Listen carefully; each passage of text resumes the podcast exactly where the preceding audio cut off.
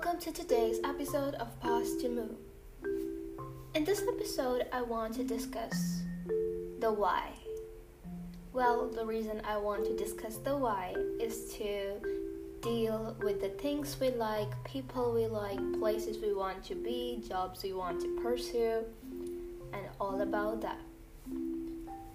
Disclaimer this is a personal opinion, and I came up with this whole idea because I was I felt a little bit inspired from a biology class background story. To put it in perspective, so there's this concept called one gene, one enzyme.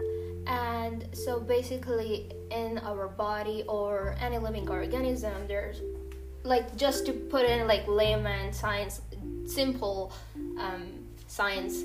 Uh, everything or the enzymes or the products are coded for or they are the rules for it are written by one specific set of instructions.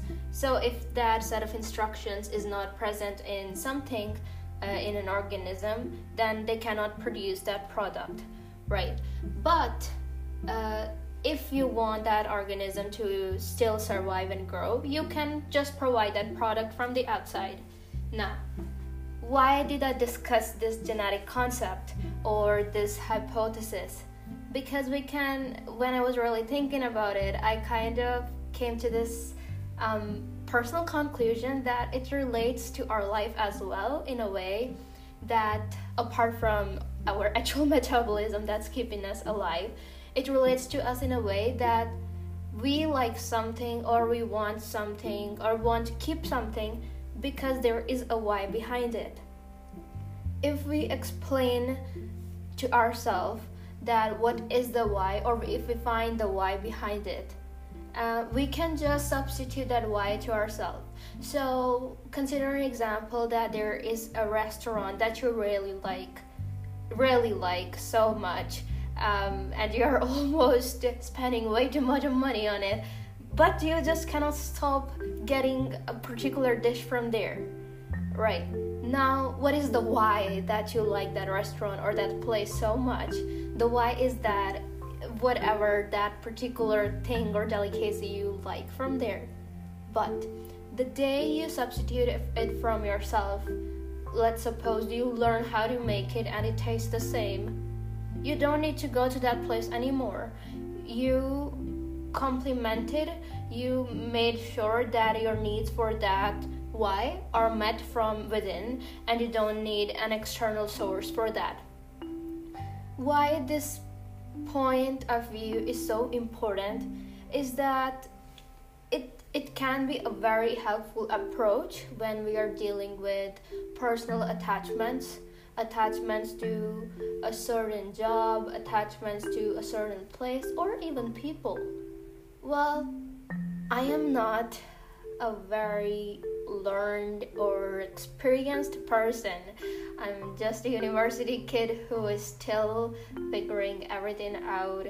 And honestly we all of us will always be in this process of figuring things out. Because if you have everything figured out there is no fun um, our lives, our processes, our thinking, they should always be in a dynamic state. Um, stillness is calm, but stopping is not calm. Moving ahead is a beautiful process. So, considering it from a place point of view, I am very attached to this particular place. I don't know why, but if there's always a why. I can sit, I can reflect, I can introspect, and maybe come up with a couple of reasons that okay, maybe I like this place because there is this particular aspect about this city that really suits me or it makes me feel comfortable. Now, I can find a place or I can just go ahead and find those aspects in another place so that I'm not dependent or attached to this particular city or place anymore because I real I realized or I concluded it to and I explained it to myself that the reason I'm attached to this place is not because the city is doing anything in particular, but it's because how I feel about it. And I can feel about I can feel about another city the same way when I find that aspect about it. And it also suits like this kind of uh, thought process. It also suits very well to getting over attachments when it is in when it's in direction of a person. It's important because moving forward in life, it requires you to be free, it requires you to always be moving forward and being in touch with yourself. And sometimes it can also involve letting go of certain things, certain people, and being attached to anything or anyone can at some point become I don't want to use the word problem, but it can somehow stop you from making a move that would actually be more beneficial to you. Let's put it that way. So consider that okay, I will not put it from you point of view. Let I just explain from my point of view. I I am attached to a particular person, hypothetical situation. Now, I really sit down and I think and I kind of talk to myself or not not down whatever way of approaching that thought process helps you do it.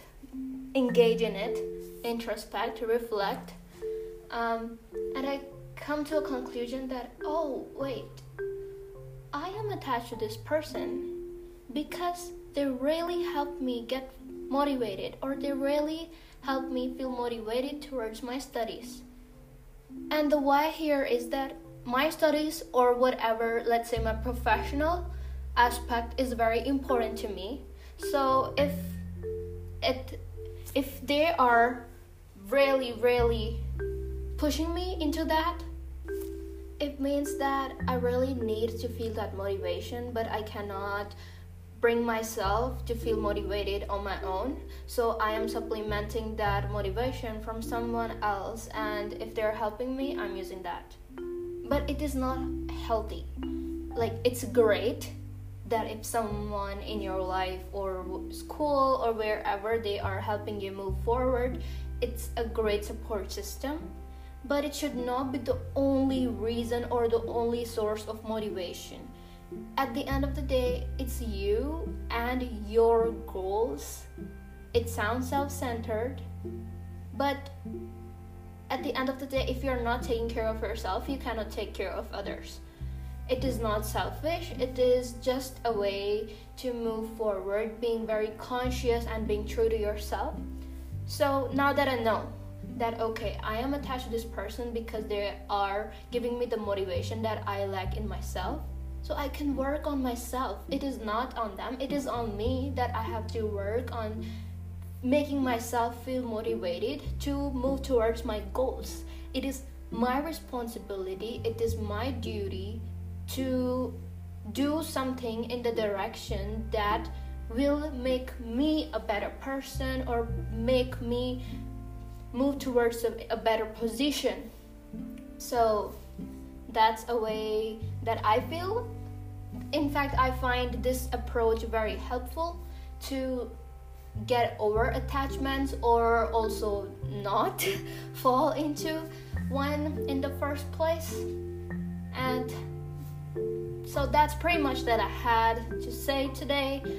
I will definitely try to put some resources to the genetic concept that I took into consideration to explain this whole thing, but I'll just um, attach some attach some pop science article regarding to that topic. It's cool. Genetics is super cool, and I hope all of you are taking care of yourself. Be all right. Peace, Ami.